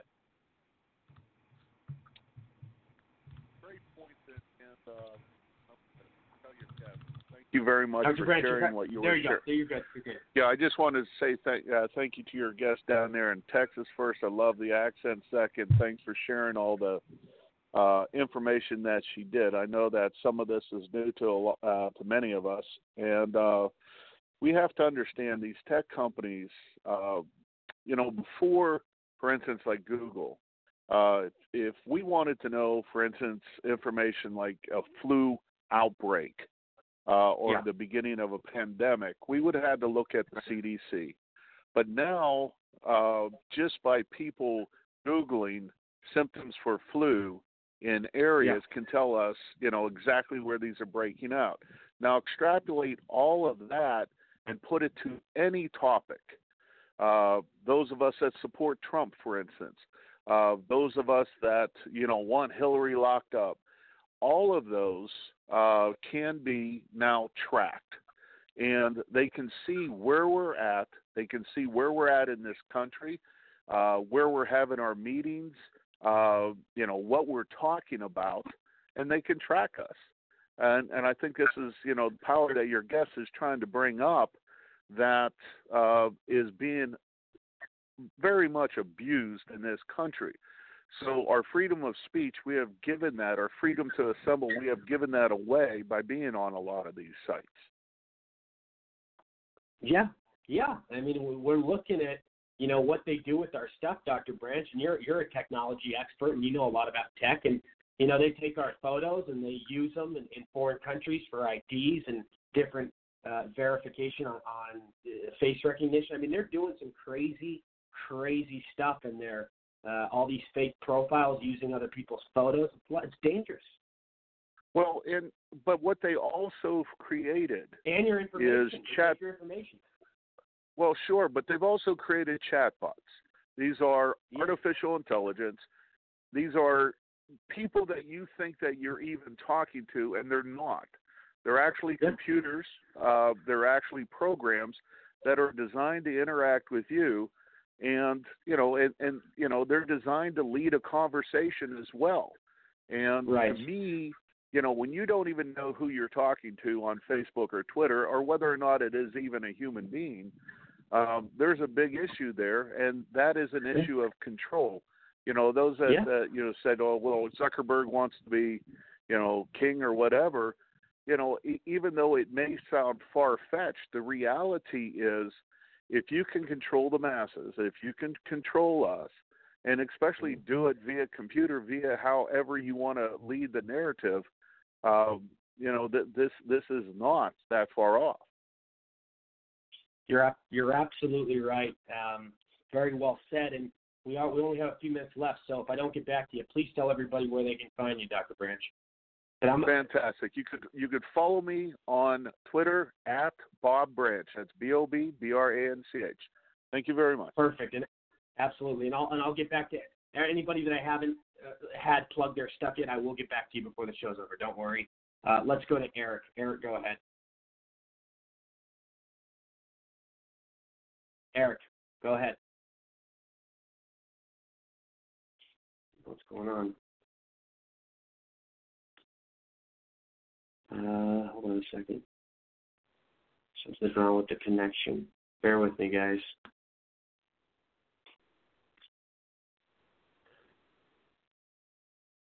Everything's just reconnecting real quick. Bear with me. So, yeah, I mean, with what's going on with this tech situation and the dangers of them having all our information, it's very, very scary. Think about how they can take that and use it for their own financial gain. And you know, all in there, these businesses are now. You know, now I'm reading articles that certain businesses are, you know, taking people's information and buying it from these certain companies, and it really is a terrible epidemic. Something is really going on with the connection. This is weird. Bear with me for a second, guys. The screen totally blacked out. Very, very weird.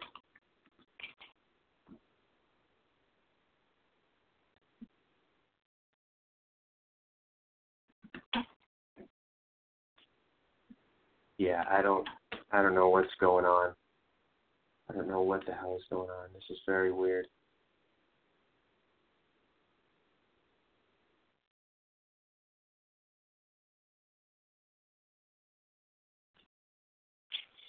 Yeah, guys, the screen is not coming back up, so I don't have access to any of the controls, so I can't answer phone calls right now. So I think the last couple minutes I just have to close it out.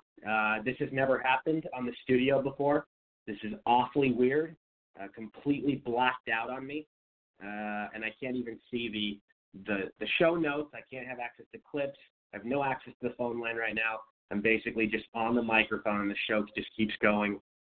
And I have to, looks like I have to just run it out. We have about a minute left.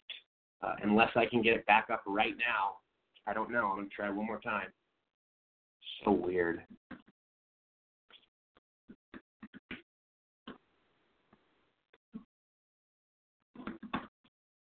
Yeah, guys, we're having issues. This is really bad. So I want to thank everybody for tuning in. Tonight has been a fantastic show, and I'm just going to do the plugs for everybody because I know they want to and they can't get on. So for Eric Thompson, obviously you can visit his MAGAbook social media network and find more about him and what he's doing, and also connect with him on social media.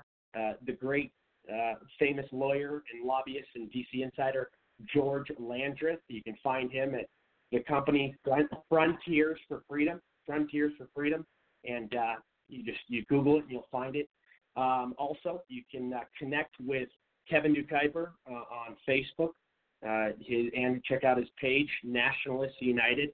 Also, you can visit Daryl Kane at his website, which is DarylKane2024.com. I'm just thinking, who else is on the line? AJ, obviously AJ from Houston, you can find him and his stuff on Twitter. Best way to connect with him is Twitter. We also have, I'm just making sure I got everybody. Just bear with me, guys. Pulling up the notes right now on my phone, which I had from earlier. We have, okay, so I got Joe. Joe was on earlier. George, Eric, Daryl, Dr. Branch, Kevin. Yep, we got it. We got everybody. We got everybody on the line. Everybody has given their plugs. So yeah, guys, we had a huge show tonight, and I want to thank all my guests. I want to thank all my audience. I want to thank my sponsors and co-hosts. You guys are all incredible. Remember, we're listened to in 23 different countries on nearly 70 online platforms.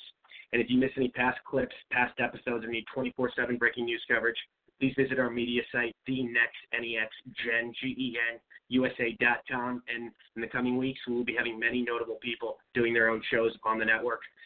Many big shows planned for next week. I can't wait to share them with all of you. Got a lot planned. I hope you all have a fantastic weekend. I'm Rory Sauter. Mega, mega, mega. God bless everybody. Cheers.